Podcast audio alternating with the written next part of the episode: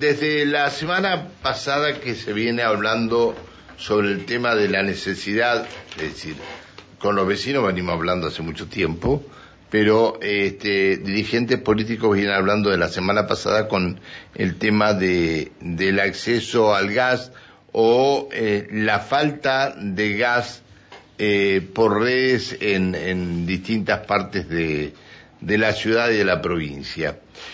La diputada Soledad Martínez del Frente de Todos eh, realizó una recorrida por la zona sur de la provincia y destacó que 18 localidades no tienen gas natural y unos 70.000 vecinos de la ciudad de Neuquén padecen falta de gas natural. Bueno, lo, lo, lo veíamos o lo, lo este, lo blanqueamos con esto que dijo Nicolás y el problema que tuvo con la quema de su vivienda por no tener gas y, una, y un desperfecto, una garrafa, le originó el incendio en su vivienda y, y perdió todo. Eh, diputada Soledad Martínez, ¿cómo le va? Buen día. Hola Pancho, buen día, buen día a toda la audiencia y al equipo de la radio. Gracias por atendernos, diputada. Estuvo recorriendo, estuvo recorriendo Junín, San Martín, Traful, toda la zona sur. Eh, no estuve en Traful, estuve sí en San Martín y en Junín.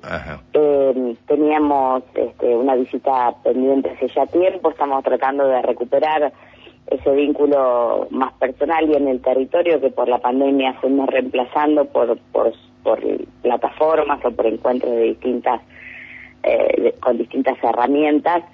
Eh, y, y concretamente habíamos sido convocados por un grupo de vecinos de Junín de los Andes, que están hace mucho tiempo gestionando una extensión de red de gas y que eh, con mucha preocupación eh, están en, ya llegando el invierno, un invierno que por otra parte escuchaba recién el pronóstico ayer en Neuquén, bueno, se ha adelantado con olas polares en prácticamente toda la provincia y, y bueno, y están pasando, empezando un nuevo invierno sin gas en sus, en sus barrios. Eh, y, y, compartíamos con ellos justamente esta caracterización que vos eh, que vos describías. ¿no? Ahora, 18, que, perdón, 18 localidades en el interior sin gas. Sin acceso al gas natural, tienen otras otras alternativas de provisión de gas con todas las dificultades que, que eso implica. Seguimos todos los años, por ejemplo, Luminé es una ciudad que es noticia por el tema de servicios, porque en cuanto alguno de esos dos vías de acceso se corta o se dificulta por nieve o por las inclemencias eh, eh, climáticas, no llega, por ejemplo, el, el, el, camión con las garrafas o el camión con el gas, y entonces este, están eh, todos los inviernos tenemos, eh, como te decía, noticias o, o algún dato de Aluminé que eh, tiene dif dificultad de acceso a esa forma de provisión de, de calor. Entonces, nosotros vemos todas las, todos en este último año en particular, todos los eh, los meses tenemos un nuevo récord de algo vinculado con la actividad hidrocarburífera y, y no, no, no, no es inevitable eh, pensar eh, por qué esta provincia no planifica en el mediano y en el largo plazo, porque está claro que llegar con, eh, con un gasoducto que que permita la provisión de gas en, en distintas localidades no es ni sencillo ni económico, pero, pero que sigamos en esta situación en muchas localidades es claramente inexplicable. Entonces, eh, en particular, se hace todavía más difícil de entender por qué no hay una planificación de provisión de servicios en aquellas localidades en donde el gas ya está y sin embargo tenemos muchos miles de vecinos sin acceder a, a, a, un servicio tan básico en la Patagonia, ¿no? Y en una zona como la nuestra, como eso. Por supuesto, la provincia de Irak, los municipios más grandes es una responsabilidad de los municipios y podríamos pensar o compartir que sí. De hecho, en mi gestión como intendente en Zapala hicimos muchísimas obras, no solamente de tendidos, sino de conexiones, porque es un es una obra cara. Camusi no tiene concesiones, no hay plazos, no hay facilidades pero, pero claramente la provincia podría prever un programa que permita eh, eh, facilitar el, financieramente a los municipios el acceso a una herramienta que les ayude a acompañar a los vecinos y a las vecinas en, en una en la solución de un tema tan complejo. En el comunicado que ustedes, perdón, en el comunicado que ustedes enviaron, ustedes hablan de 70.000 vecinos de la capital que padecen falta de gas natural.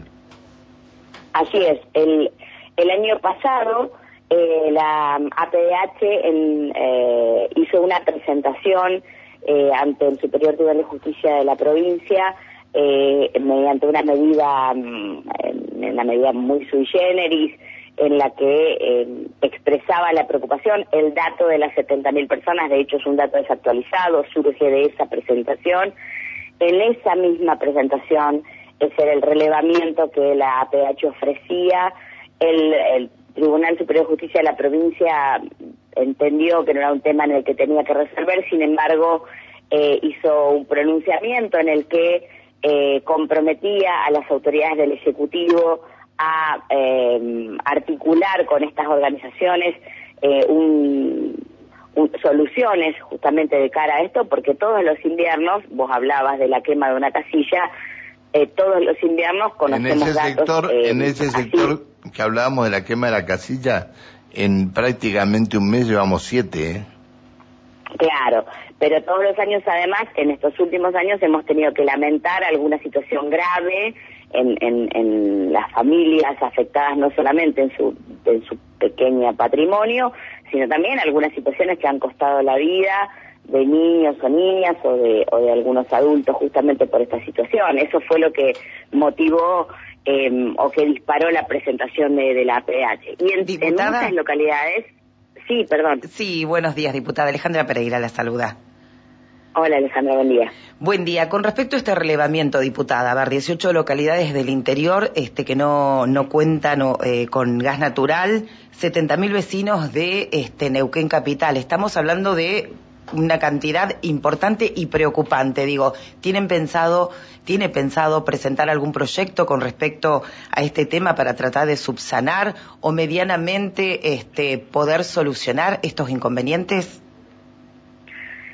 el proyecto hemos trabajado hace tiempo en, un proyecto que finalmente em, no, no terminamos de presentar, lo, probablemente lo hagamos, que tiene que ver con afectar partidas presupuestarias con destino a, eh, a la concreción de estas obras. La realidad es que las obras tienen alguna complejidad técnica por la que no es sencillo imaginar de qué presupuesto estamos hablando eh, y entonces, este, porque queremos hacer una presentación seria, no, no lo hemos hecho. Es decir, no basta con decir que hay que crear una partida para un programa que se llame, no sé, gas para todo, por decir, este, por ponerle algún nombre, sino eh, conocer eh, cuáles son las, las inversiones necesarias en términos de extensiones de gasoductos, digo, o rehabilitaciones de de gasoductos a las localidades que todavía no tienen esta atención. Por supuesto hay que decir que en, que en todo este tiempo hay algunas cosas que se han hecho, se amplió eh, la planta GLP de Loncopue, por ejemplo, en Aluminés se hicieron otras obras de esas características, pero la realidad es que eso no alcanza y lo que nosotros cuestionamos es que la provincia no tenga un, un programa en el mediano plazo para ir achicando esos números que lejos de hacerse más pequeños se engrosan año a año.